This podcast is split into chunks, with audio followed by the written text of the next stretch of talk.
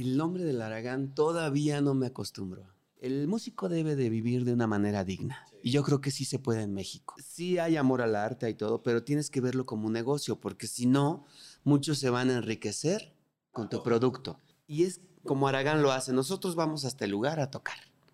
Creamos fans, enamoramos al público y el público empieza a consumir la música de Aragán. Decir, me aviento al todo por el todo, carnal. Los egos tan cabrones, ustedes lo saben, en cada banda, quiero disfrutar mi trabajo. Ya le chingué 33 años. Entonces digo, ahora llegan las mieles, ¿no? y si no, las voy a provocar.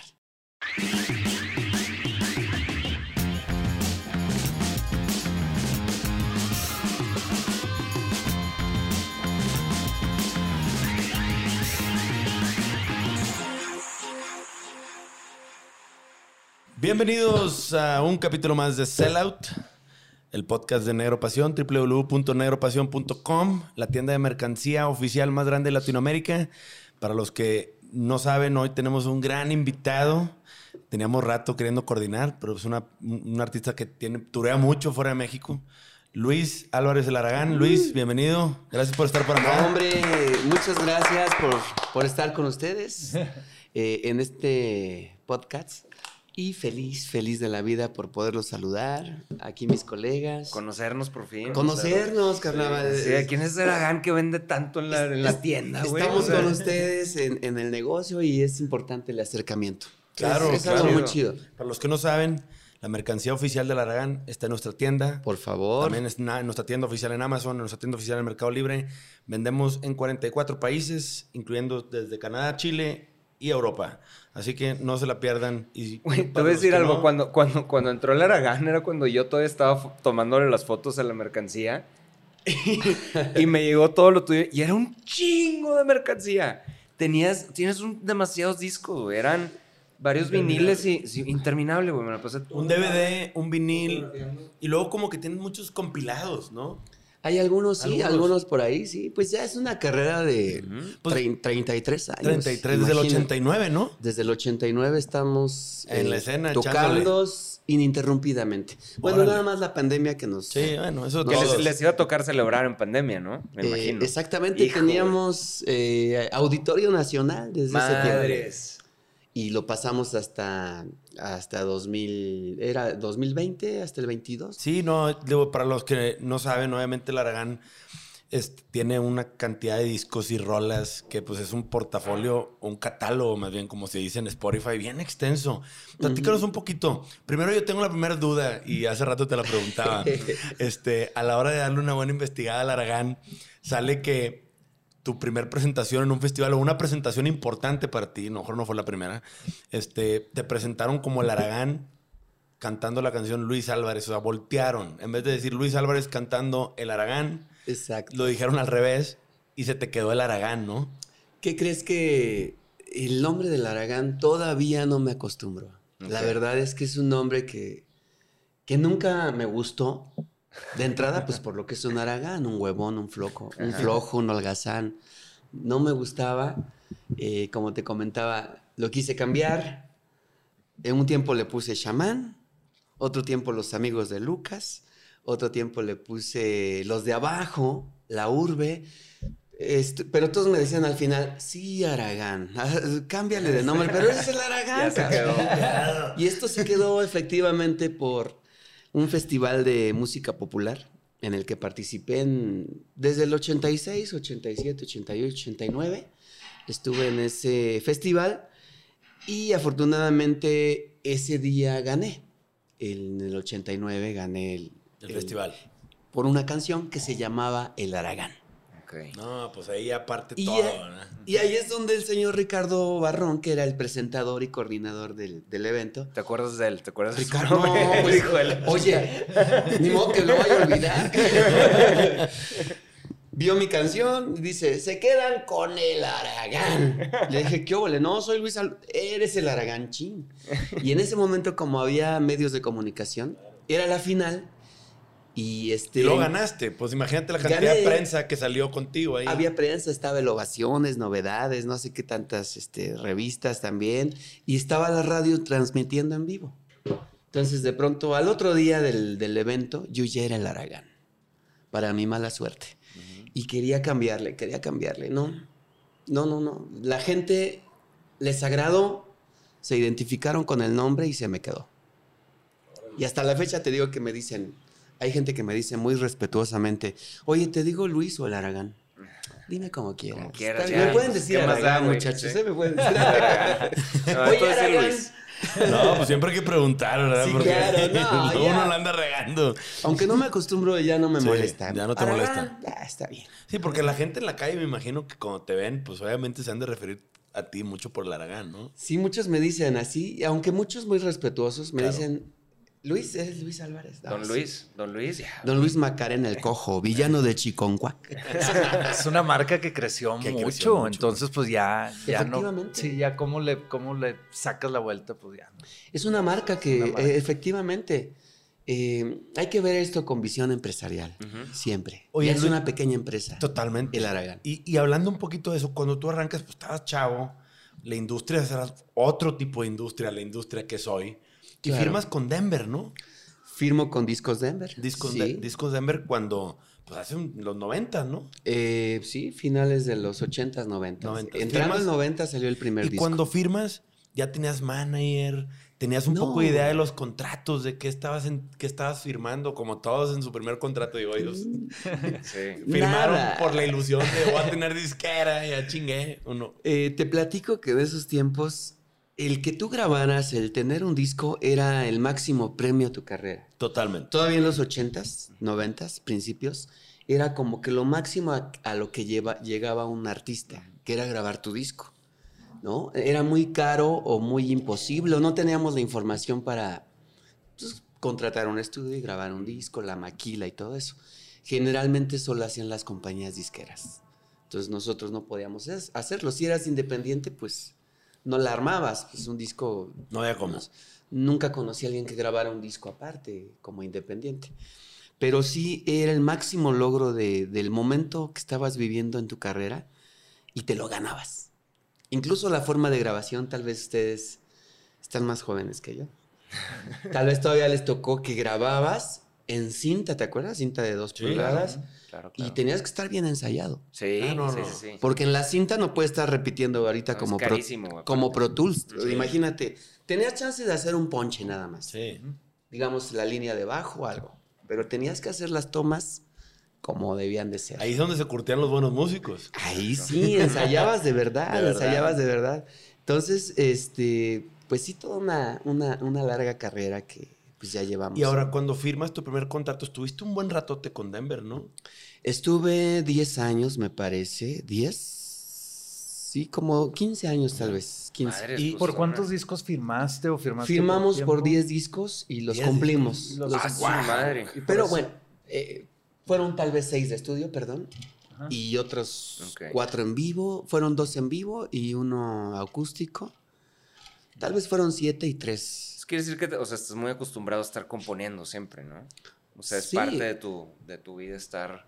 Porque hay muchos artistas que tienen pocos, eh, no sé, o sea, como que se dedican a tocar sus greatest hits y hacen un disco cada tres años, cuatro años. Es que hacer, en 10 años hiciste 10 discos. Sí, o sea, o sea, 7 y 3. O, Iba es un rápido. montón. Digamos en, los, en la primera etapa con Denver. Sí, Sí. fue, fue muy activo. Ya después que me hago independiente, pues en realidad sí le echamos.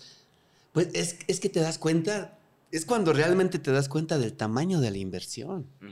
Claro. Sí, sí es como tener tu panadería, hacer tus bolillitos, tus conchas y sabes que la maquinaria, La mano de obra. la mano de obra, la maquila, la grabación, todo es carísimo. Carísimo. Y Sobre- hacerlo bien, ¿verdad? Sobre todo si lo quieres hacer bien. Yo todavía soy eh, eh, partidario de la romántica idea de grabar en estudios grandes, que tengan cuarto, que tengan su Altura. altura, su resonancia, grabar una batería pues a la, a la antigüita con buenos micrófonos bien hecha y así, la voz, todo. O sea, hacerlo de manera pues, Artesanal. artesanal como lo hacíamos Sí, antes. claro. Sí.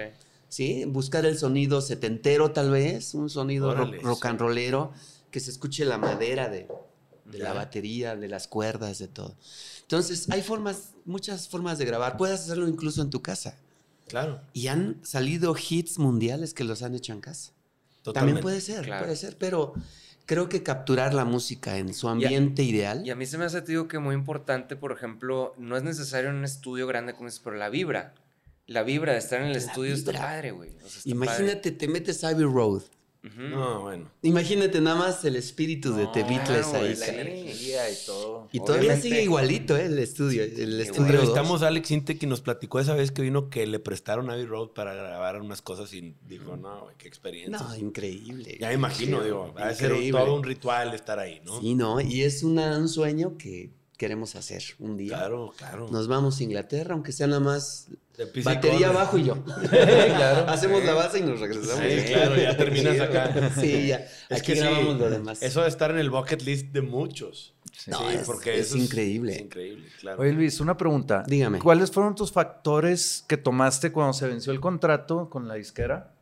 Este, para, para ser, para quedarte independiente. O para arrancar de independiente y no volver a firmar con la misma disquera o con Quedaron en buenos términos. Eh, quedamos en muy buenos términos eh, y eh, en ese momento de la historia de la grabación, de la música, se estaba dando ya la cuestión de la independencia. Pero Ya arrancaba apenas. Arrancaba apenas, pero tuve el 2007, ¿verdad?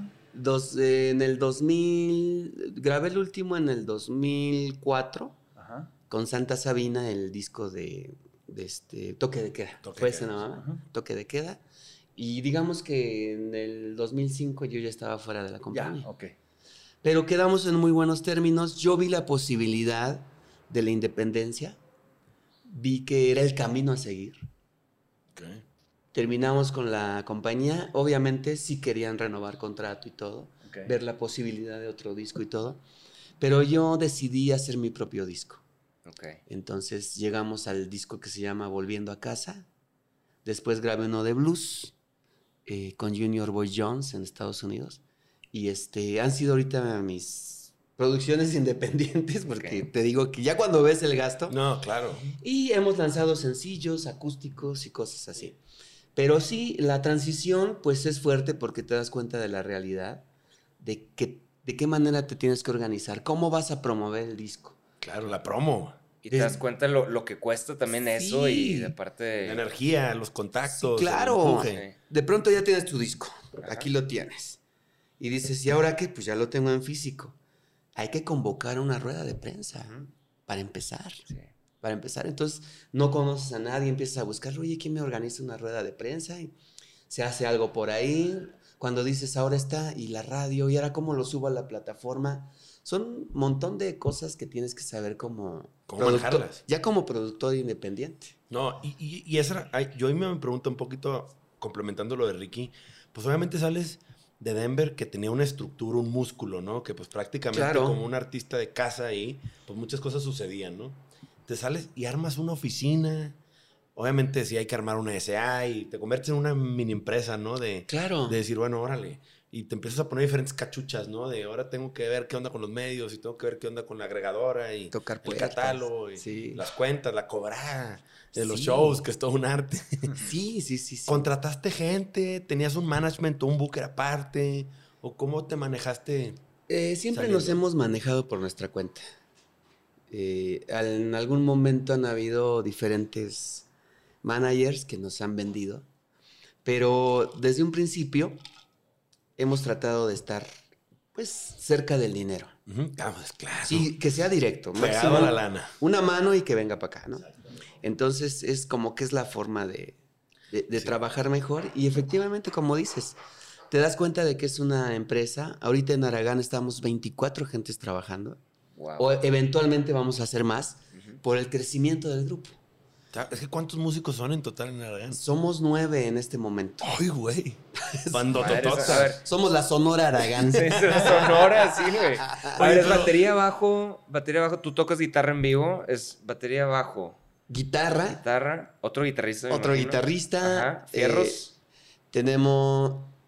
A ver, somos tres guitarristas. ah, ok. Batería bajo, ahí somos Batería cinco. bajo, cinco. Y tenemos fierros dos, que es trombón, saxofón alto. Órale. Y tenemos cello y violín. Uf. ah, su madre. Ahí somos nueve. Son secciones que... Claro, claro. Y a veces ensamblan Claro. los cuatres. Tenemos un sonido muy especial ahorita. Que Como muy particular. Muy ¿Cómo hacen, cómo particular. hacen para microfonear eso en vivo, güey? Porque debe ser un rollo, ¿no? Eh, un cello así con tanto ruido de que... Usan cielo eléctrico. Ah, el Z. Mira, Ya. está. Eh, Ah, creo que trae un Yamaha y Sí. este Sí, ah. Cox trae un Z. Sí, no sé. apenas así. Sí, con amplificador Roland. Sí, Ajá. un Roland. Un Roland 120 del Chorus. eh, a todo Amarra ¿no? madre. Amarra sabroso. Sí. Pero sí te digo que es todo esto. Tienes que salir y ver qué vas a hacer. ¿Qué, qué onda? ¿Qué viene? ¿Cómo vas a distribuir tu disco? ¿Cómo Sí. hacerle? Afortunadamente se han abierto las puertas. Después, muchos este, pues, ensayo-error, que entras con alguien, te sales, te quedan mal, sales, sales. Se van asentando pues, las bases de tu, de tu pequeña empresa. Sí. Distribución, control de las regalías de autor. Sí, que sí. todo son- eso. La sacan y que sí esto y que BMI en Estados Unidos y... O sea, Sí. todo eso es todo un arte también. Y es algo que la banda, eh, la banda rock and rollera, músicos de todos los géneros tienen que estar bien al tiro. A mí me sorprende mucho que de pronto somos, eh, desconocemos todo eso. La ignorancia de todo eso. No sabemos que tenemos dinero por aquí, dinero por allá. Hay dinero en el eje, eh, hay dinero en el Andy, hay dinero en la SACUM. Hay beneficios también, ¿no? Este, por ejemplo, en la SACUM te puedes inscribir y te dan seguro social, seguro de gastos médicos. También, sí. ¿Cuántos músicos no se nos han enfermado?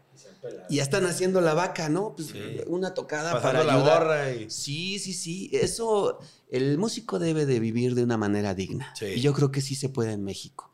Entonces, Wow. tenemos que ponernos bien al tiro, ver bien nuestros derechos laborales y este y, y ver de dónde, de dónde puedes jalar tela para mejorar tu, tu pequeño negocio, que es la música. Sí, yo Es que- recuerdo cuando, cuando Ricky y yo nos dimos cuenta de eso de... Sí, nosotros claro. tenemos una... Pues estábamos con disquera en una oficina de management que hacían todo por nosotros. Todo. O sea, hasta que no salimos y fuimos a tocar puertas de que, a ver, ¿cómo funciona esto? Es como... Ah, cabrón, güey. Teníamos Claro. una oficina de 10 personas trabajando para Claro. nosotros. Se pagaban promociones y nosotros no sabíamos ni qué estaba pasando. O sea, llegó a un punto donde hasta la oficina me vendió un carro, güey. O sea, hacían todo por ti porque pues estaban haciendo dinero a través de nosotros. Claro. Y nosotros encantados porque pues, Toquín, aquí te va tu lana. Pero estábamos en la oscuridad por completo, Claro. güey. En la oscuridad. No sabíamos que de repente me decía alguien, oye, es que negociaron contigo, con tu nombre, no sé qué cosa, y que se habían quedado mal y tú, cabrón, güey, yo no Ni sabía cuenta. y ni en cuenta. Sí. Pues eso pasó con las guitarras PRS, ¿no? Una vez. Con las, con las guitarras PRS, una cosa con Viva, Sí. varias cosas que sí, Sí, dije, "Ay, güey. pues este, quisiera tener un poquito de control. Claro. Y este, y, y bueno, nos tocó ya después, a Ricky y a mí, cuando nos salimos de, este, de esa empresa de management como a tocar puertas, nos empezamos como, igual que tú, de que empapar a de empapar de conocimiento, de cómo realmente funciona, funciona todo. Claro. Y fíjate que es muy comprensible porque cuando empezamos a tocar, todos nosotros, ¿qué queremos? Tocar. Totalmente. Claro. Que te abran un lugar Que me para- escuchen. Sí, que te escuchen. Hasta te subes a los camiones, ¿no? Y Ajá. que me, o sea, que quiero que me escuchen. Uno no sabe del negocio, no sabes de la maña. Hay mucho criminal en la industria Sí, también. hay gente que ni siquiera son músicos, pero reciben toda la lana, cabrón. Entonces, esto es un negocio. En primera, el músico sí hay amor al arte y todo, pero tienes que verlo como un negocio, porque si no, muchos se van a enriquecer A con tu producto. sí. Es mejor que le llegue eh, a quien produció el arte, que le llegue la lana, para que pueda producir más, ¿no? Entonces, que todos los músicos que nos están viendo se pongan al tiro eh, con todos sus derechos de trabajo que están haciendo y, y empaparse de todo esto. No, no nada más es, es ir a tocar y vivir tu sueño rock and rollero, ¿no? De que la chelita y acá, y así se te van 10 años, carnal. Sí. Entre chelita y, Y fiesta. y mota se te van 10 años. Ya cuando te das cuenta, pues ya estás más ruco. Oye, dejaste dinero en la mesa Y por dejaste mu- montones. mucho dinero que ya los demás ya se metieron. Y oportunidades también, ¿no? O sea, Oportunidades. tiempo claro. Hay que estar bien abiertos a las oportunidades que te llegan y, y aventarte. Hay veces que fallas. Te dicen, vamos a Europa. Pues vámonos, cabrón, que le tengas que invertir. Pero tienes que, que aventarte el tiro. Tienes que aventarte el tiro y no rajarte. Eh, tener esa capacidad de, de emprender cosas Y este, pero sí, sobre todo, cuidar tu negocio, tu lana, para que puedas producir más. ¿No? Este. Sí, porque sin dinero no hay arte Y- y, por últimamente, ejemplo, ¿verdad? sí, Desgraciadamente. todo- todo se mueve, sí. Oye, y, un- y una duda, por ejemplo, ¿tú compartes créditos de autoría con alguien o todas las rolas son tuyas? ¿Cómo manejas todo ese tema? ¿O tienes algún compositor que uses o alguien de la banda de tu raza? ¿Con ellos armas cosas y compartes créditos? ¿O cómo funciona el Aragán en ese tema? Mira, yo, yo compongo la, la- la música, ¿no? Digamos que le hago. Un saludo a Alex Lora. Ya no quiero queso, sino salir de la ratonera. No quiero oro ni quiero plata. Lo único que quiero es romper la piñata y salir y abrazar a los cuates. Y salir y escuchar los mariachis. Y aventarme unos tacones de Esa la compuse en la pandemia. Ya quería salir a echar. ¿Te acuerdas que, que ya queríamos Sí. salir unos tacos ahí en la esquina, cabrón? No mames, Sí ese estuvo fue un cabrón. tema horrible. güey. Ah, bueno, volviendo, ya me salí, cabrón. Volviendo a la autoría. Como autor, es mucho lío que, bueno, si eres Lennon y McCartney está chido, ¿no? Sí, sí, sí. O sea, autores que contribuyen, contribuyen de esa manera. Pero lo más conveniente es que seas autor de tus propias canciones. Claro que hay trabajos colectivos Claro. donde el, el- si es un cuarteto, el grupo acuerda es de todos. Pero después a la hora de la repartición de las regalías viene la bronca. Claro. ¿Quién hizo más? Ahí empiezan y, y los grupos luego son inestables. Empezamos juntos, pero viene la fama, nos la creemos y luego tronamos. ¿No? Sí. Cada quien agarra su vuelo por acá y, No, muchos donde dicen, ah, ahí está la lana, bueno, yo quiero meter mi canción. y yo quiero más. Y pues esa, y esa canción pues no era parte de lo que le gustaban a los fans. Claro. Y pues decae la banda y sucede eso, Pero, ¿no? pero sí, totalmente. El tema de, de ser autor, pero, por ejemplo, obviamente está en toda la parte de autoría y luego están los masters. Y yo he escuchado, y en esta mesa y en varias entrevistas hemos escuchado, sobre todo a otro tipo de músicos, de que no, pues es que yo no soy dueño de mis masters o yo no soy dueño de... Ese es de- otro- o sea, le pellizcaron a, a la autoría. O sea, porque hemos tenido historias de que managers se ponen como autores también y dices tú... No, hombre. Ah, güey? no, espérate, espérate. o registran el grupo. Sí, claro. el nombre del grupo. Para empezar, a todos los grupos que van empezando, si lo está Registren viendo su alguien, marca. registren su marca.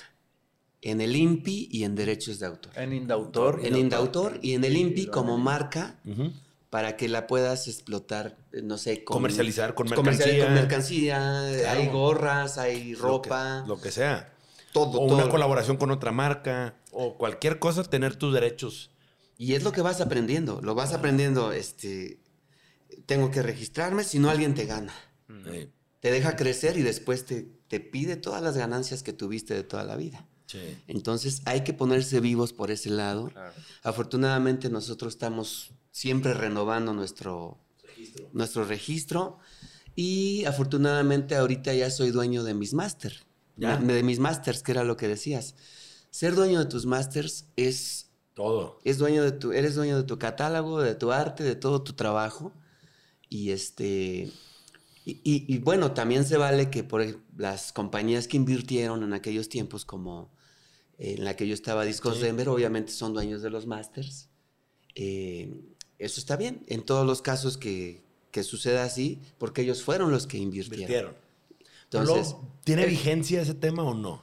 eh, me sí. parece que sí tiene vigencia Sí, porque hay, hay- hay contratos que sí tienen una vigencia de que, oye, yo ya recuperé, ya me bañé un poco en lana y ahora de aquí en adelante, pues vamos vamos a juntos. o- podemos negociar el máster o eso pero es cuestión de llegar a un acuerdo y a una plática con tu disquera Ya, También puedes llegar a porcentajes muy convenientes, sí. ¿no? Donde le digas, ok, sigues siendo dueño del máster, pero vamos a renegociar porcentajes. Tratamos eso ahora y nos mandaron a la Sí. Sí, nosotros me acuerdo que, que el contrato decía 40 años. 40 Ay, no, años. no. Sí, sí, sí. Está, sí está bañado, pero... O sea, mamá. Pero pues Santa teníamos... ensartada, Batman. Sí, teníamos 18 años y pues ni modo. Era, No, era es lo que, que... no se fija uno, te dicen, tú, tú, tú, tú le firmas, Claro. no, voy a ser famoso, cabrón. Quieres ser rockstar y... Lo que pues, quieres es tocar. Sí, Lo claro. que quieres es tocar y es muy comprensible que... Pero eso le pasa a muchos, veo que a muchos les, les Sí. sucede el, a ver, yo veo eso, como que las disqueras ven, el, ¿quieres ser famoso? Va, te, te doy tu fama, pues yo controlo el dinero, la inversión, todo. Llega un punto donde se hacen tan famosos que dicen, es que me están fregando. Pues, güey, el acuerdo fue que te estabas cambiando la fama por Ujú. la lana. Sí, claro. Y luego voy viendo otras bandas, este, no, no, no sé si, no sé si el Aragán sea una de esas, pero que traen su propia onda, no tienen como el enfoque y la atención mediática de Exacto. un monstruo como con una disquera transnacional y llenando arenas por todas partes, sí.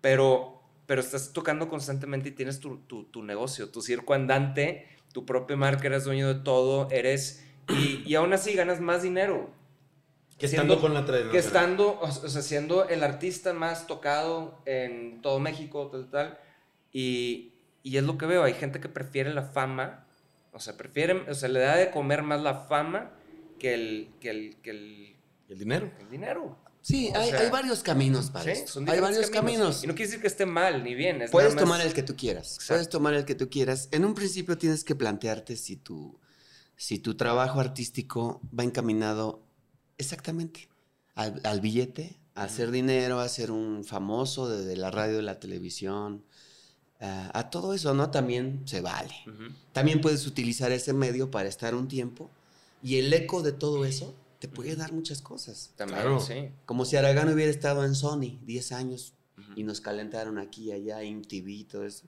Pues queda el nombre y Claro. queda el en el recuerdo de la gente y es chido. Es Claro. chido Claro. también. Aparecían unas que Aragán ha tenido en Televisa con Gloria Trevi, por aquí, por allá. en- nos han servido. De pronto me he dado cuenta que, que estoy, voy tocando y de repente ya jalamos masas, ¿no? Y- pero acabamos de salir en el, en el canal de las estrellas, ¿no? Entonces, dices, a huevo, que es- la televisión tiene un impacto Sí, increíble. Entonces, hay, hay varios caminos. Ese puede ser uno. Ese puede ser uno. En el caso de Aragán, aunque hemos tenido un poquitito de televisión, de casi de radio, ¿no? Ha sido como un trenecito que no, que no para. O sea, hay veces que va más lento, hay veces que acelera, Claro. pero no deja de producir. Eso No es lo importante, güey. Sí. Y toda nuestra, nuestra forma de, de promoción ha sido de boca en boca, de, de colonia en colonia, de estado en estado, de estado de ebriedad, este, de país en país. país. Y es como Aragán lo hace. Nosotros vamos hasta el lugar a tocar. Creamos fans, enamoramos al público y el público empieza a consumir la música de Aragán. Es que lo hacen a la antigüita, pero que les, les jala muy bien. Jala muy bien. Llenan, o sea, ustedes tienen llenado machín, güey. O sea, tienen Cortan llenan boletos. 3 mil, cortan, Corta boletos, boletos, que es lo mil- más difícil para una banda. tres mil personas, eh, o sea, se... Hemos hecho... Es, es, es algo, güey. Acabamos de hacer en menos de un año dos auditorios nacionales. Full. Sold out. Completamente. Wow. Esto habla de, del... Y sin dos por uno, ni todas No, esas no, no. chingaderas. Una de las consignas yo les dije, si no, si no se llena está bien, pero todos, que la banda pague por ver. O sea, Sí. que también sean conscientes Sí, que están apoyando y que de esto que es el un negocio. músico vive de esto. De que el músico, eh, pues es su único trabajo. No sabemos hacer otras cosas. Miren mis manos. De señorita. Antes traía callos acá, pero era por otra. Pero eso está chingón, porque yo lo que me doy cuenta de la gran es eso, güey.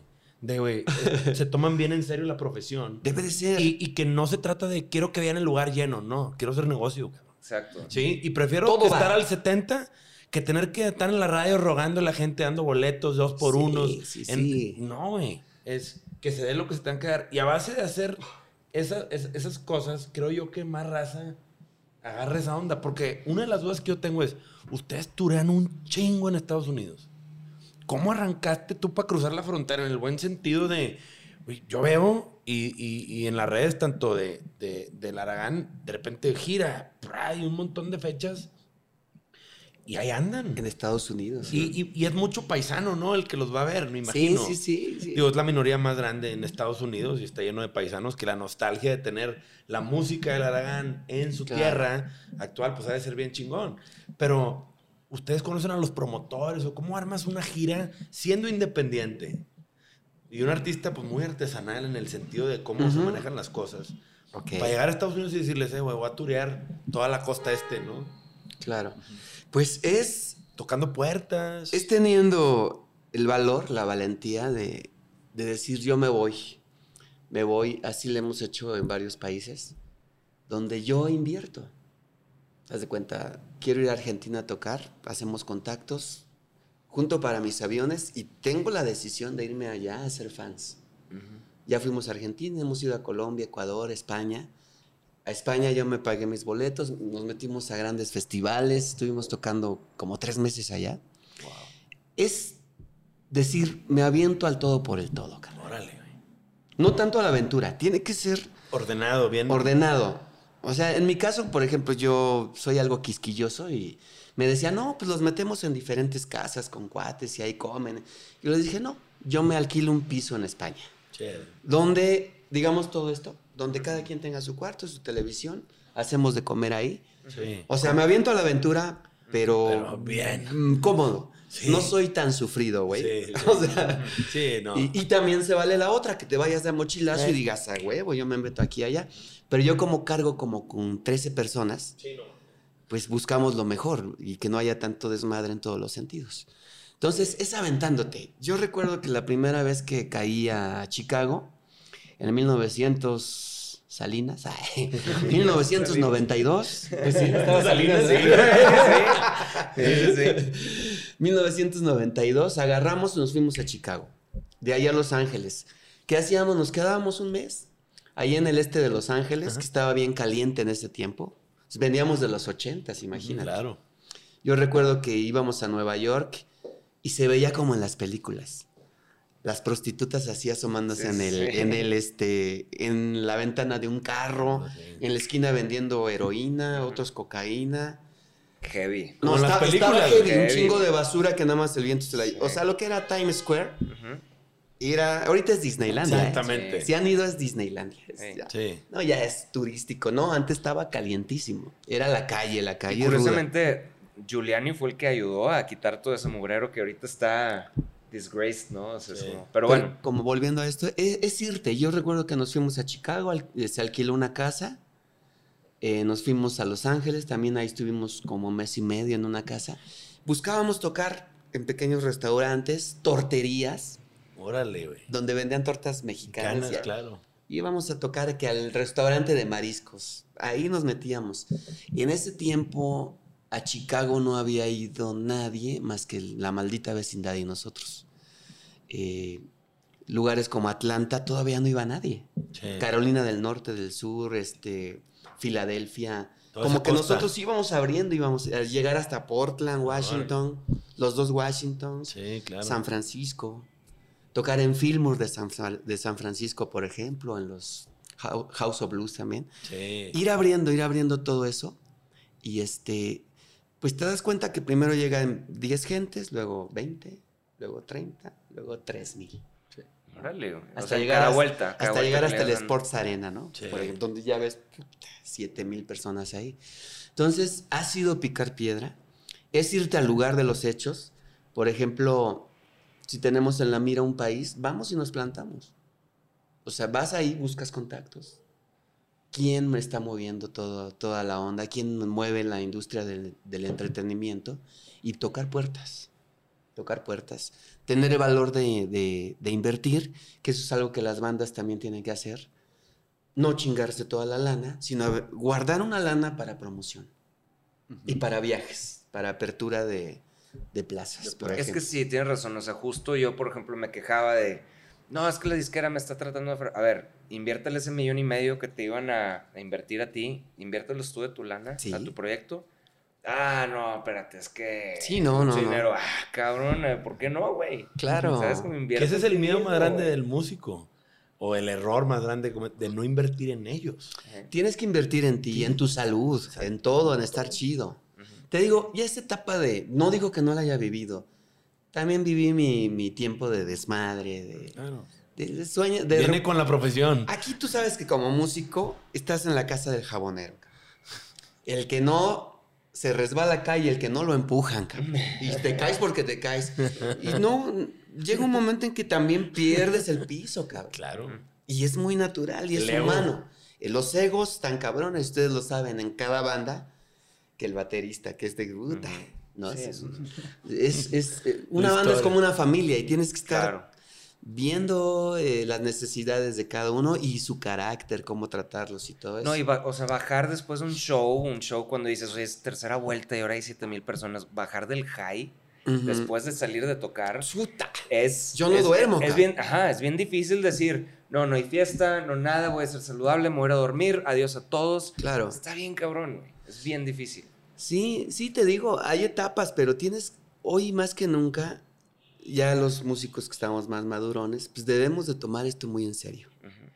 Eh, y este, no tanto ya el sueño rock and rollero, porque famosos los Beatles, cabrón. Sí, sí, sí. Eh, sí. sí fueron famosos. Los Rolling. Los Rolling Stones, güey. Sí. Uno, uno es un. Somos humildes grupos que estamos pues dándole, dándole para adelante. Ojalá que alguien un día tenga un éxito mundial como Carlos Santana, Sí, un gran mexicano, ¿no? Pero, Y no es imposible, claro que sí. claro que se puede. Hay mexicanos tocando en grandes bandas norteamericanas o que tocaron con Janis Joplin, con esto, con... Claro. Pero bueno, eso también se ve mucho a la, a la suerte, porque el trabajo siempre está ahí, es, es, es suerte eso es algo que la gente no quiere como aceptar, que fue un- es un factor muy importante, ¿no? También la, la suerte, no es que les va... Sí. Pues que hay de- gente que le dice suerte, hay gente que le dice más bien, bueno, como a mí La me vas gusta. creando es de- tú. La vas Sí, no, y del lugar correcto, en el Momento momento, correcto. correcto. O sea, como que más Exacto. por ahí se dio la chispa y pum. Y la aprovechaste, la Sí, la oportunidad, porque muchas veces te pasa la oportunidad por aquí y andas Claro. en la pendeja, güey, y no la agarras, cabrón. Por Exacto. miedo, por huevón o por lo que Sí, fuera, güey. claro. Y se te pela el tren. Hay que El- saber. Hay que saber aprovechar Pero la también hay una ley de la vida. Lo, lo que es para ti es para ti. Lo Sí. que no era, no, No fue. A lo mejor te volvías loco si, si te ibas a la cima. Te matabas. sí. Sí, claro. No sé, o ¿Qué sea, ha pasado? Hay gente que no está preparada para el éxito. Muchas veces no estamos, y entre ellos me incluyo, ¿no? Tener el éxito que, que te da la gente, Sí. que te da Que es- es difícil la manejarlo. música. Hay veces que no te la crees. Sí. te jala el barrio, ¿no? Yo, por ejemplo, tocando, digamos, en el Teatro Griego de, de Los Ángeles, de Hollywood, un día estaba a punto de salir y empecé a pensar, chale, pues yo vengo de una colonia popular, de ahí del norte de la ciudad, donde está cabrón, fuimos pues gente pobre tal vez, ¿sí? Y, y no había oportunidades, de repente te acuerdas, y ahorita estoy aquí, cabrón. Claro, donde tocó Carlos Santana, Sting, hay fotos ahí. Y ahora voy a salir aquí y hay un público mixto porque jala la banda de ahí, había japoneses, norteamericanos, afroamericanos, este, De todo. de todo tipo, mucho mexicano también. Claro. Y decías, este, ay, en la madre, ahora voy a salir a tocar, ¿qué pido? Y de repente te da miedo. Te da miedo, te da miedo el éxito, no estás preparado muchas veces. Sí, como Y ustedes no- lo, habrán, lo habrán vivido también, cabrón. Lo habrán vivido. ¿No? Qué mello. Te da un pánico escénico a veces, no te la sí. crees. Hay crisis de talento, de composición, donde dices, mis canciones son buenas. sí. Ujú. Sí está bien lo que estoy haciendo. ¿Qué pido? Estoy perdiendo el tiempo en mi vida, cabrón. Y tienes que ir saliendo, el músico tiene que ir saliendo de todas esas crisis. Es No. que son temas existenciales, güey, que van pasando por etapas, ¿no? Todos los que Claro. están en la industria. Pero sobre todo tienes que plantearte, pues, ¿qué vas a hacer? Hacer un plan. ¿Cuáles son la- ¿Cuál es la estrategia para venderte? Claro. Para que esto sea un éxito siempre.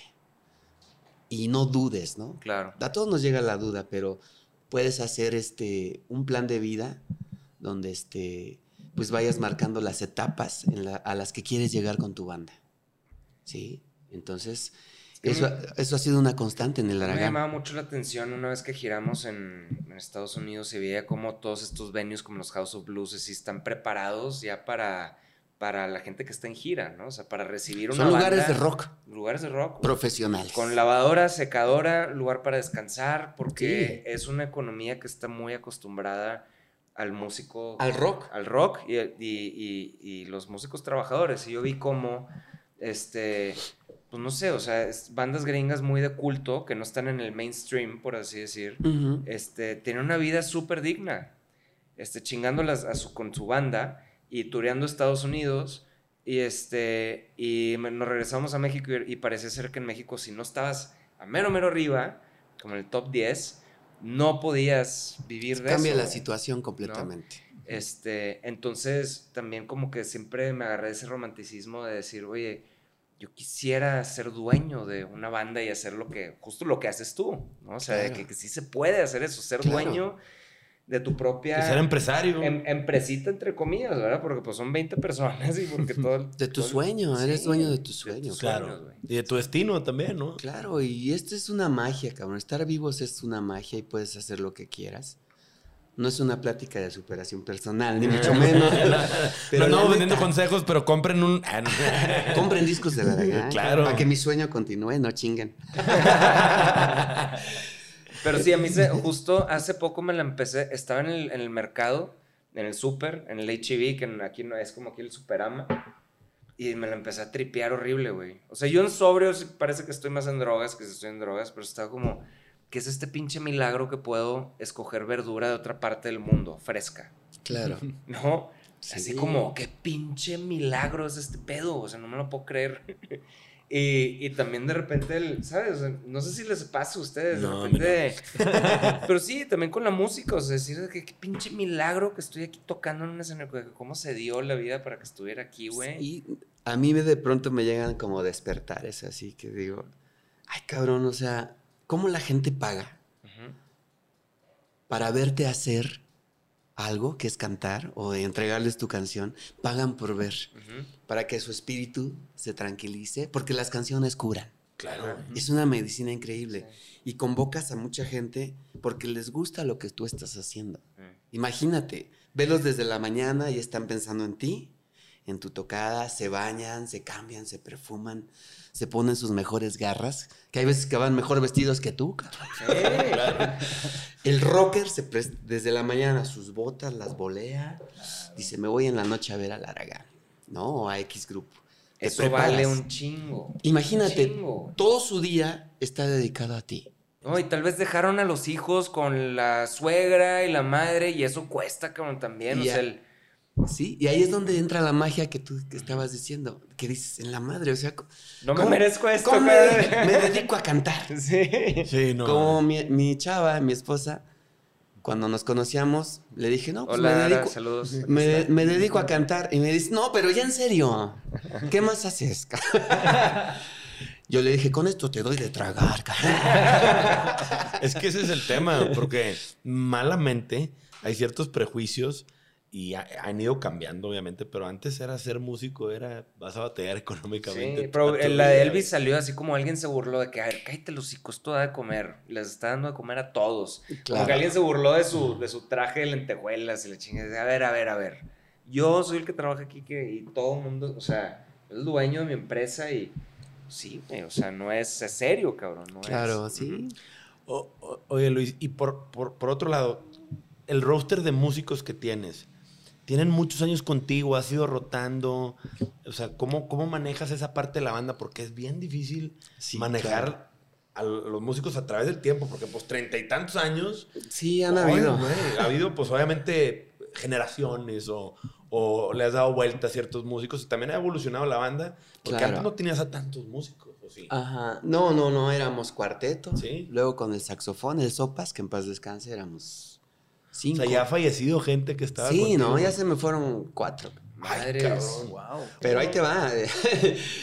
Eh, Mi papá me decía, es que te juntas con gente más grande, cabrón. Sí, había uno que me llevaba 20 años y así. Sí. Pero ¿sabes por qué yo buscaba gente más? Pues porque musicalmente estaban cabrones. Exactamente. Sí. O sea, Era el toda- talento, no le das. Todas las tablas y, Claro. Y, y, pues no me importaba, como no salíamos en televisión, no importaba si uno estaba más grande, o sea, estabas tocando bien, ¿no? Y ya actualmente seguimos en la misma, ¿no? Me importa mucho la música que estamos transmitiendo. Pero sí, ya, ya se nos fueron varios y este, y hemos tenido varias alineaciones. Sí. Empezamos en un principio como cuarteto, un baterista que no está ahorita, también un bajista. Después entró Dennis Parker, que era un, un, este, bajista gringo, al cual le aprendí mucho. Cómo hacer la música más práctica y resolver los problemas en el estudio. Hay veces que te trabas en el estudio, cabrón, se te pueden ir los días ahí. Sí. Y el tiempo parece que... Sí, no manches. Sí, no. Entonces, es importante resolver cosas en el estudio. Me he rodeado de buenos músicos, el Sopas, eh, Enrique Sida, por ejemplo, que es un gran trombonista. Fíjate, nada más te voy a decir cómo está, ahora sí que la biodiversidad de... Viene Pues empiezo por la batería. Levit Vega, que eh, toca en Radio Caos. Radio Caos. Sí, me lo traigo para Laragán. Desde ahí empieza la cosa, pues muy, este, ¿cómo se diría? Muy eh, combinada, ¿no? Luego en el bajo me traigo a Cristian, que toca con Guillermo Briseño, Ok. otra institución del blues en México. Paco Yescas en la guitarra, que toca, tocaba con el grupo Luzbel, no sé si lo recuerdan, un grupo de metal. Muy, Sí me muy- suena, sí me Luzbel, suena. A sí. mí también me suena. Sí, muy chido. Eh, en la otra guitarra está mi hijo, que pues tiene experiencia en el grupo nada más. Tenemos a, en un viol, en el cello tenemos a Leonel, que viene de Santa Sabina. De Santa Sabina me lo jalo. Cuando truenan en el 2005, me lo A, jalo a Croy a mí nos encantaba esa banda, güey. Era una Increíble, gran banda. no, increíble. Me lo jalo para acá, Leonel de Santa Sabina. Eh, de ahí me jalo al Cox Gaitán, que tocaba en La Barranca. No arranca. Real de 14, no sé si los ubiquen. Este, bueno, grabó hasta con Marc Anthony. Sí, sí, sí. Un- ex- Pepe. Arevalo, eh, está Armando Manzanero, me lo traigo para acá, botellita de Jerez. Me traigo al Cox. Entonces, voy juntando una bola de personajes, cara. Claro. Después en el trombón me traigo a, a un ex músico de Juan Gabriel, que ya lleva 20 años tocando con él. Hasta que murió Juan Gabriel, que en paz descanse también. Ya ahí le dije, pues vente para acá. cabrón". Ya no había chamba, me dije, le dije, vente para acá. Y en el saxofón, pues tengo un chavo que toca muy bien. O sea, pero es un ensamble que tú hiciste. Músicos, músicos de. músicos, de músicos. Todos saben escribir, cabrón. Sí. Menos yo soy el neófito. Pero le hago como José Alfredo Carnal. Tú eres el empresario. Sí. Yo la chiflo. sí es. Sí. Pues, ¿quién, es- quién hace la música? Yo, ¿verdad? Sí. Ahí está la melodía. Ahí está, a ver, sácala, güey. Entonces, pues, el compositor se da mucho así, o sea, las chiflas. y- Pero sí, eh, yo me he dado cuenta de eso, de que salen mejores las canciones cuando las traes nada más en la cabeza y, Sí. y luego ya después las rearmonizas como tú quieras. Exactamente. pero sí. Entonces traigo una banda pues organizada de esa manera Y y... cuando tú haces un deal con ellos a nivel negocio, pues ellos son músicos del Aragán. Tienes un deal con ellos de, oye, pues aquí tienes un suelo por toquín, no es por porcentaje. Ok. güey.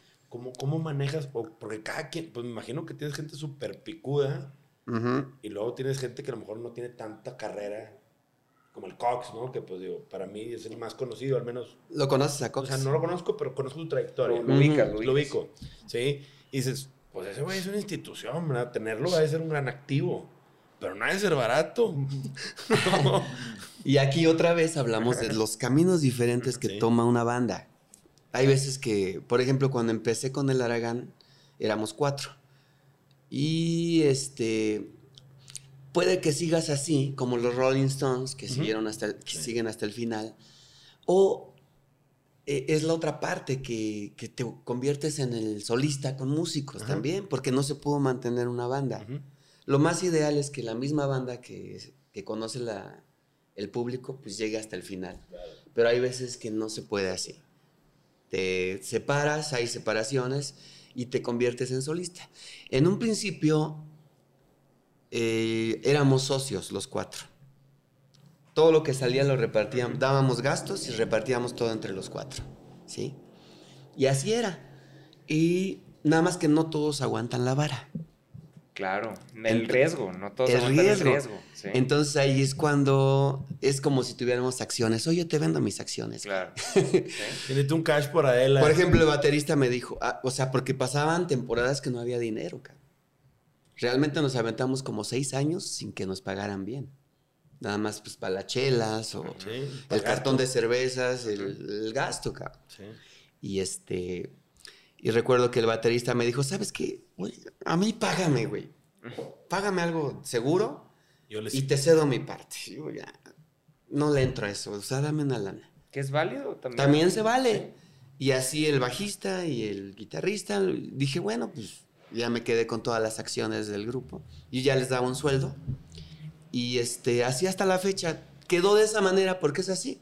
Ya, En primera, bien. pues yo registré el nombre, que es mi nombre, Ajá. Laragán, yo soy el Sí. personaje, compositor de todas las canciones, Totalmente. excepto algún cover que hemos hecho por orden de la compañía o por, por un valedor que, que Pues es nos que eres, empresario, lo que es lo que es. O sea, eres músico em- empresario. Pero todo Claro. es bien raro encontrar a un rockero, o sea, en el género, que, que trabaje con una empresa como el norteño o el cumbiero o el regional. Que es como los raperos en Estados Unidos Ajá. son empresarios. Los y raperos luego son ves a los rockeros en Estados Unidos y puros desmadres y no arman una chingada empresa. Sí, cabrón. Como que en México también el rockero era más desordenado y veías a lo regional, a los músicos, los de sombrero. Que No, Los regionales, yo vendo la cheve. Traen, yo su, traen su avión, cabrón. Sí, Claro, exactamente. Sí, el sí, tráiler, güey. o sea, a mí me tocó estar en backstage con los de pesado en Houston. En el Ujú. Toyota Arena fuimos y llegamos al Y camión. están pesados. Pero sí, no, es el grupo que vale lo que pesa. Este, pero pinche camión que era Claro. para turear, que el de Beto Zapata, que pinche señor camión, cabrón. Claro. Pinche- y yo, ¿Qué es esto, güey? Y de dos pisos y la chinga. Y ese era el de él. Y dices tú, ¿qué pedo? No, pues es que la empresa y la chinga. Ay, cabrón. O sea, tú ves la traen bien clara. Y luego dices otros grupos que también a lo mejor generan ese tipo de audiencias y llegan a esas masas. Pues no tienen nada de eso y pues alguien más los maneja. Y dices tú, te sabes El estar que- metiendo una que en la nota. El que llega en camión es el representante Sí. o la disquera, ¿no? Sí, exacto. O sea, está bien raro, pero es como que de géneros.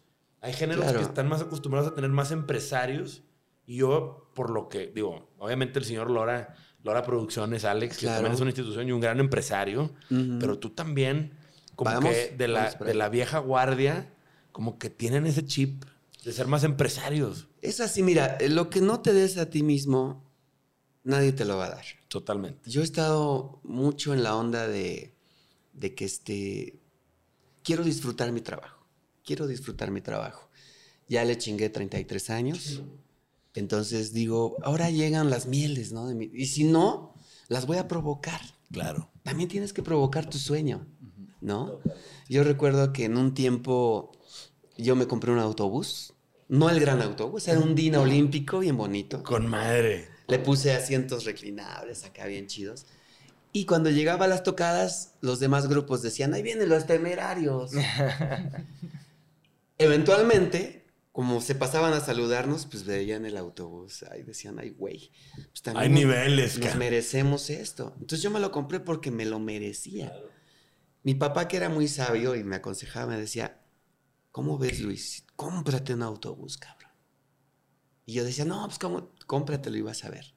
Entonces ya viajabas bien, te podías parar en el autobús. Sí, sí, Ya sí. podías hacer- Sí, claro. Ahí ibas al baño. y- No, y tenías tus instrumentos ahí abajo, traías control de tus cosas. Claro.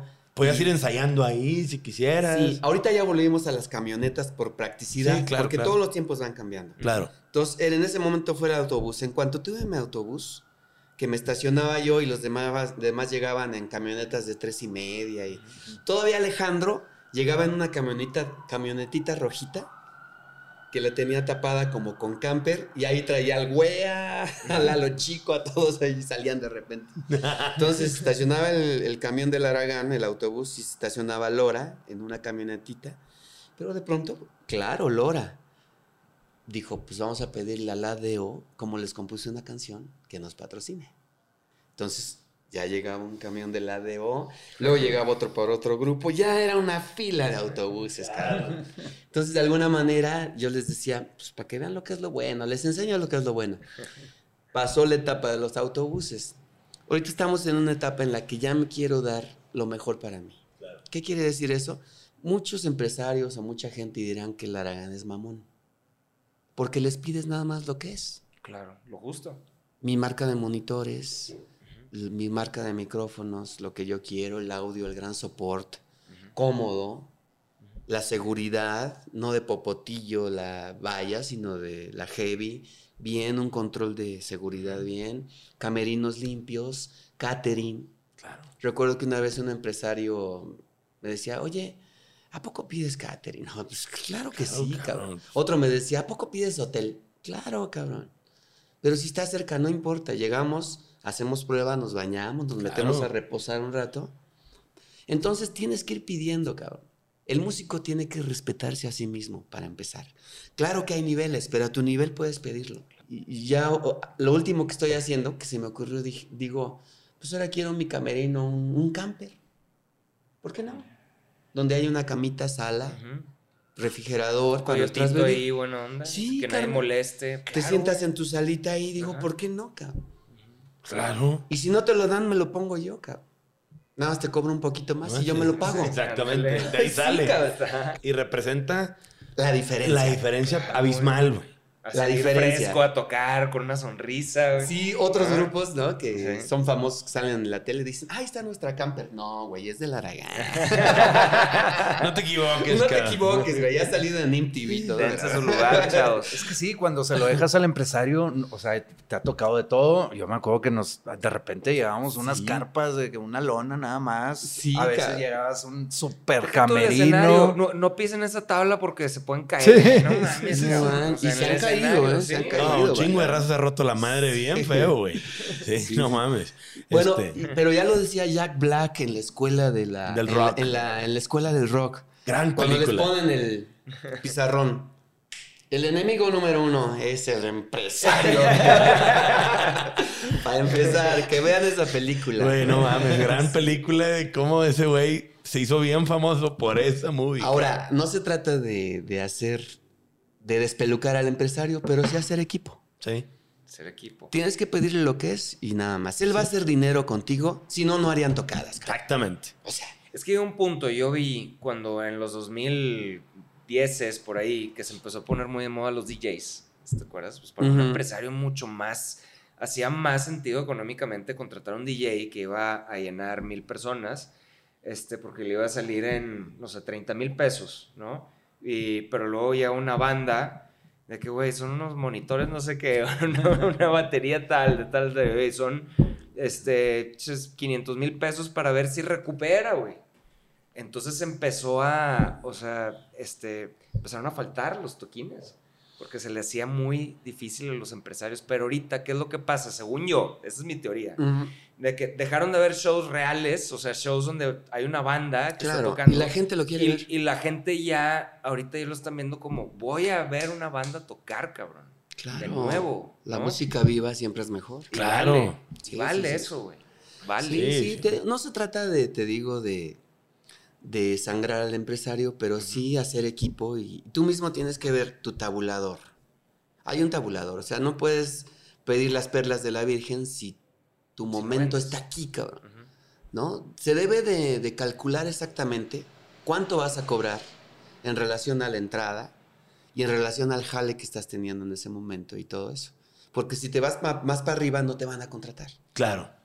Te sales de mercado, por Te así sales de, de la posibilidad de pagarte. Claro. Y a lo mejor no lo vales todavía. Todavía, ¿sí? Sí, entonces hay, hay grupos que se alucinan y ya te piden 3 millones de pesos cuando no lo valen, ¿no? De hecho, sí, o sea, como que tienen la falsa idea de que son más grandes de lo que son. Y Sí, por eso hay gente que les dice, a ver, salte. Y tú encuentra tu valor. Y Ajá. luego ya me lo dices Me- me- y yo te lo pago. Pero primero sal tú Sí, y sí, encuéntralo. sí. Y ellos lo piensan porque están en su sueño, cabrón. No, no están en la realidad. Y el ego es cabrón también. Sí, a mí me ha pasado que grupos que nos abren, no sé, en Estados Unidos, supongamos un grupo argentino que la pega allá, ¿no? Pero el Aragán está aquí y él está hasta acá, o sea, hay otro y otro. y- Y se apoderan del escenario y nos bajan. Bájense así que vamos a probar. A, a ver, güey. ¿En qué lugar estás del cartel, cabrón? ¿Cuánto vienes cobrando? Es la primera vez que se te está dando la oportunidad en Estados Unidos. Sí, no mames. Entonces tienes que ser muy consciente de cómo llevas tu carrera y en qué momento pedir, en qué momento... Saber tu lugar. Saber tu lugar. Saber tu es- lugar, sí. güey. Eso es. Por ejemplo, yo tengo un proyecto que se llama Moicano. Como Aragán somos cabeza de cartel. Pero como Moicano, y como cabeza de cartel pedimos esto, esto y esto, lo básico, pero Sí, sí, nuestras sí. Pero como Moicano, ¿sabes qué? Yo te abro.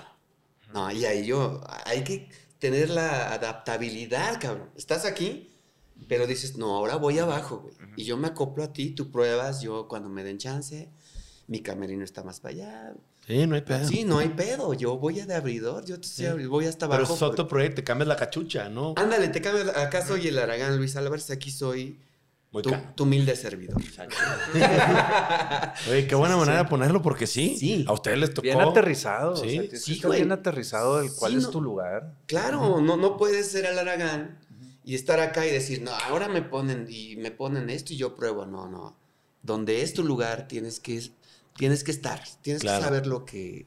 Tu lugar en la vida, pues. Qué buen schooling nos está dando. Aquí, sí, no, es que tienes que aterrizarte, cabrón, porque Sí. si te ciegas, como dices, estaban en lo- uno vive en la oscuridad. Sí.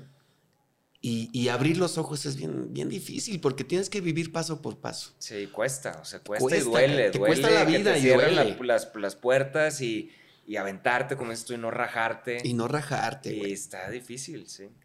Y luego ustedes, por ejemplo, en, en pandemia, este, estamos platicando un poquito antes de, de empezar a grabar, Ujú. que, que como que se dieron el tiempo para re- como que readmini, o sea, echarle ganas de organizarse. administración, de organizarse todo. Y creo que fue cuando entraron con nosotros, ¿no? También con lo de la En American ese pandemia, tiempo, Eh, sí. pues eh, hay coincidencia ahí en ese tiempo. Buscábamos formas de crecer en ese momento.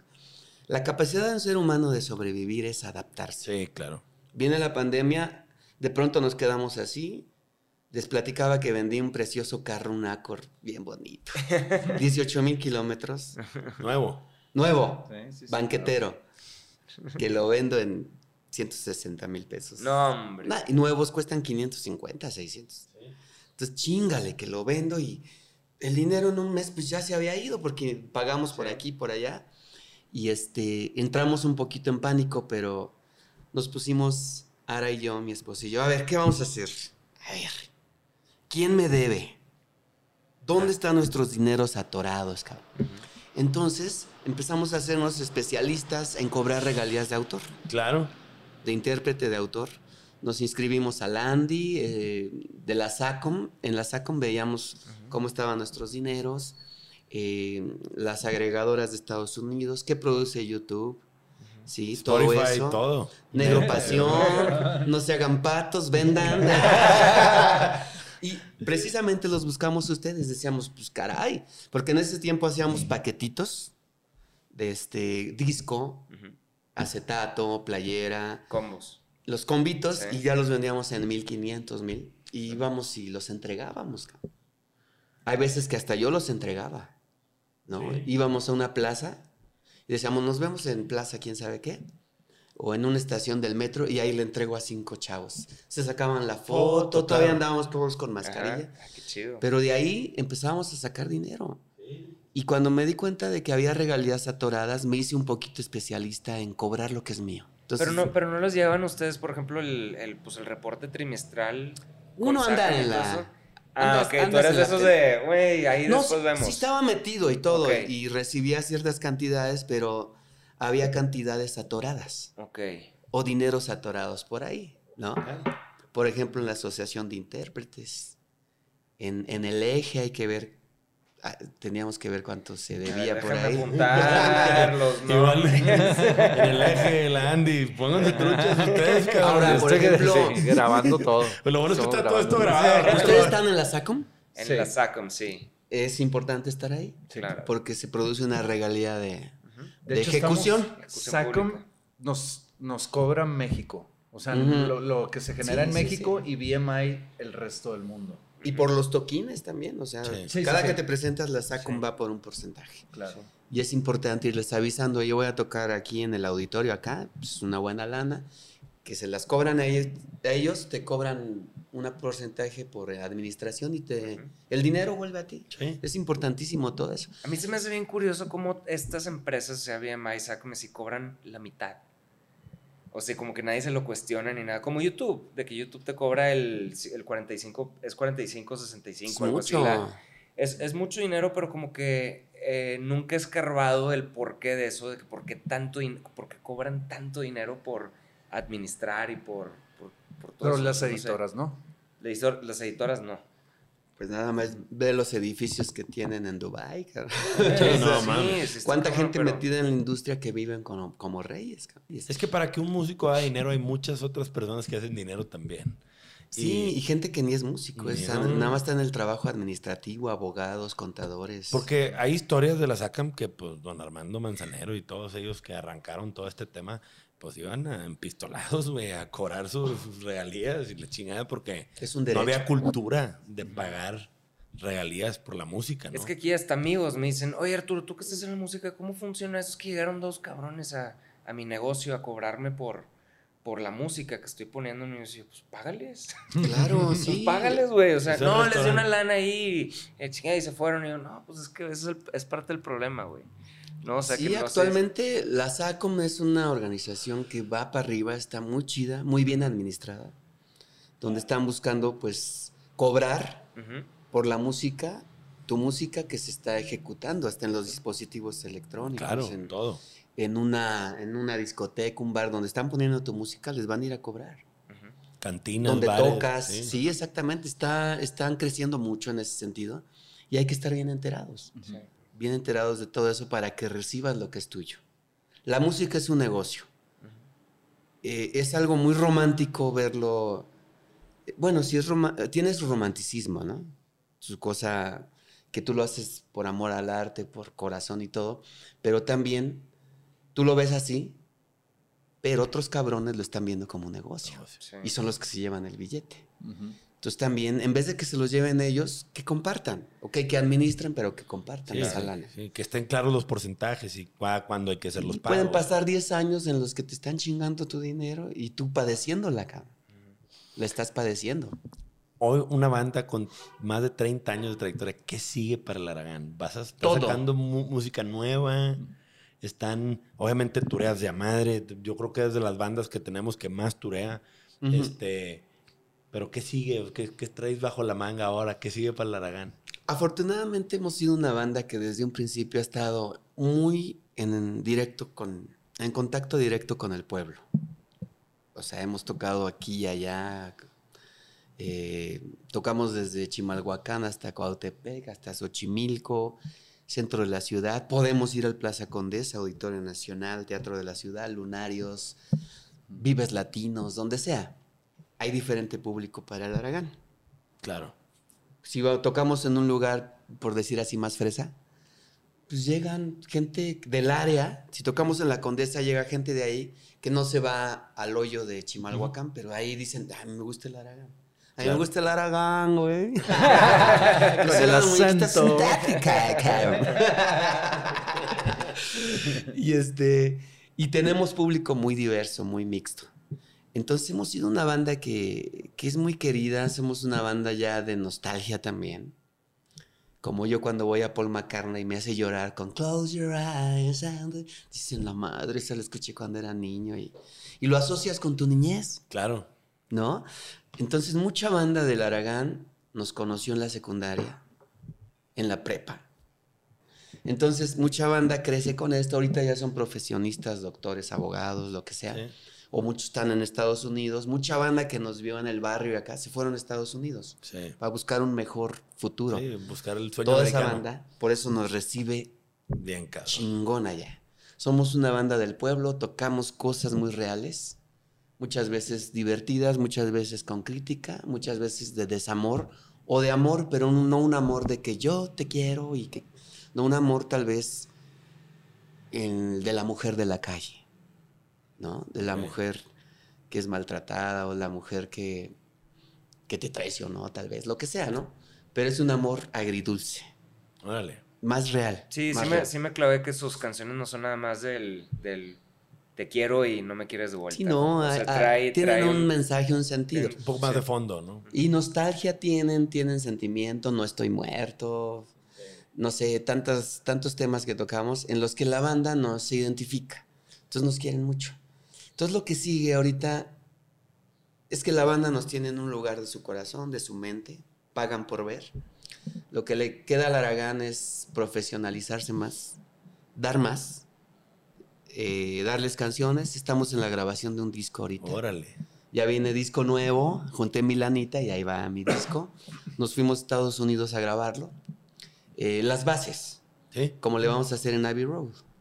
Van a ver, Sí. que, van a ver que se las cumplo. Hasta me voy a sacar una ahí donde están cruzando los Beatles. Claro, una foto. Sí, entonces este eh, viene disco bien grabado a la antigüita con un gran ingeniero que se llama Paul Osborne, muy chingón. Este y eh, nuestro ingeniero y productor que se llama Pablo González, es muy chido, muy nos conoce a la perfección. Entonces, la ambición del Aragán es sacar un disco otra vez artesanal, grabado a la antigüita con temas y letras actuales, pero que también tienen que ver con, con toda mi historia, Claro. con todo lo que he vivido y cosas que, que los, van a, a la actualidad. los van a sorprender. Qué fregón. Entonces, ahí el- el- el- la cosa del Aragán es que yo hice canciones a futuro. Es decir, lo que le sucedió a la muñequita sintética o a él no lo mató, vuelve a pasar ahorita. Entonces son, se actualiza nuevamente. Y sucede en España, sucede en Nueva York, sucede donde sea esa historia. Entonces la banda por eso se identifica y la canción se vuelve a ser vigente, se vuelve Claro. a ser vigente. Cada año se hace vigente, cada año se hace vigente. Tenemos esa suerte de estar en el corazón de la banda y lo que sigue para el Aragán son mucha, mucho trabajo. En este tiempo de mi vida, ya más madurón, maduro en todos los sentidos, físicamente, mentalmente, musicalmente, pues viene a disfrutar. claro. Ya sembramos. Hay Ya, que cosechar sí. ahora. Pero no nada más recibir. Volver a sembrar para la temporada Sí, que viene. Claro. O sea, hay que estar sembrando y no dormirte en tus laureles. Entonces hay que estar, eh, como te digo, la visión empresarial, hay que estar en todo y en cada aspecto de, del- de las actividades del grupo. Que si las camisetas, que si tenemos una reunión con Negro Pasión, ahí estamos, estoy yo, está mi esposa. Estar dentro y consciente de tu trabajo, de tu negocio. Y, y lo que sigue, pues, es, es felicidad para mí Qué chingón. es darme lo que yo merezco y sí lo merezco. Qué, qué chido, pero ¿cuántos años para llegar a este Claro, lugar de, lo de puedes sentirte decir. pleno, ¿no? pleno en paz? este, 30 años. ¿sí? 30 años donde En tu camper chingón. Sí, cabrón. donde si vamos a giras a, a Estados Unidos, ¿sabes qué? Quiero estar en el centro de Nueva York. güey. Ahí hospedado. ¿Por qué? Si el otro te va a costar 150, aquí te cuesta 180, güey. Por 30 dólares dámelo. Sí. Claro, güey. O me los doy. Sí. Yo los pongo los otros 30. No, pues ya para cerrar, Luis, Venga, primero que nada, pues bien agradecidos por tu tiempo. Qué padre No, que nos gracias, dar el gracias, gracias por venir, a la Qué vuelta. Sí, no, no, no. Gracias, Y la verdad es que este es uno de los capítulos que dejan mucho aprendizaje. O sea, vamos a cobrar un fee porque esto es un curso. ¿eh? Ah, no. Masterclass Este, Luis masterclass Elaragán. con Luis El Aragán. Este, pero no, muy agradecidos. Algo que siempre hacemos en el podcast al final es que nada más le pedimos al artista y más cuando está con nosotros viendo merch que invite a la gente a Negro Pasión a conocer su mercancía. Si nos puedes mandar un mensaje a la gente que nos escucha. Carnales, estos muchachos son empre- emprendedores. Eh, como les digo, una crisis. eh, Empezaron en pandemia también, Sí, ¿verdad? también. Una crisis. Son buenas las crisis, cabrón. Si no, personales y mundiales. En esta crisis mundial, todos nos adaptamos y buscamos la forma. Negro Pasión inició su negocio y nosotros buscamos a Negro Pasión en el mismo mood para vender, que era lo que estábamos buscando. Y los invito a que chequen la mercancía de Negro Pasión, que está muy chida. Estela Aragán dentro. Y próximo, próximamente van a haber muchas sorpresas, muchas sorpresas porque eh, vamos a, a- a presentarles cosas muy íntimas que han marcado la carrera del Aragán, que también las pueden adquirir ustedes. Entonces, pónganse Qué truchas. Imagínate, el primer borrador de él no lo mató. ¿Quién No, lo quiere tener? Uf. Ahí lo tengo todavía. No y mames. los envíos son hasta Estados Unidos a- y hasta Europa. Hasta Europa. Ven- Enviamos a 44 países ahorita. Entonces, todos los fans del Aragán que están regados por el mundo. Tengo un fan en Turquía. No, pues ahí vemos cómo. No, pues es que la música es universal y llega a todos lados, ¿no? Pero qué fregón, te agradecemos un chorro todas Gracias. que nos compartas tanto de tu carrera y de ti, de toda tu trayectoria. Y aquí estaremos haciendo equipo con ustedes, buscando llegar a más gente, vendiendo más mercancías sacando nuevos productos y pues a la orden. Y esto fue un capítulo más de Sellout con Luis El Aragán. Gracias muchachos, abrazos a toda la banda.